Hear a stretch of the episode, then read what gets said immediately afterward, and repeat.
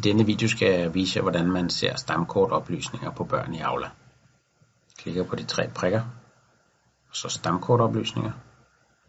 Herinde skal jeg så søge en gruppe frem. Jeg kan gerne se, hvad der er på blå stue. Så trykker på blå stue.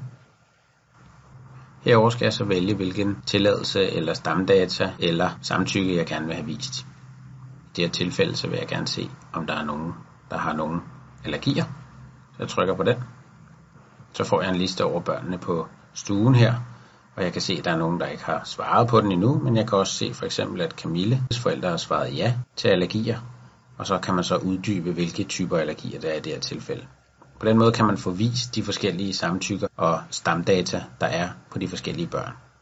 På denne måde kan man få vist forskellige stamdata eller tilladelser i Aula.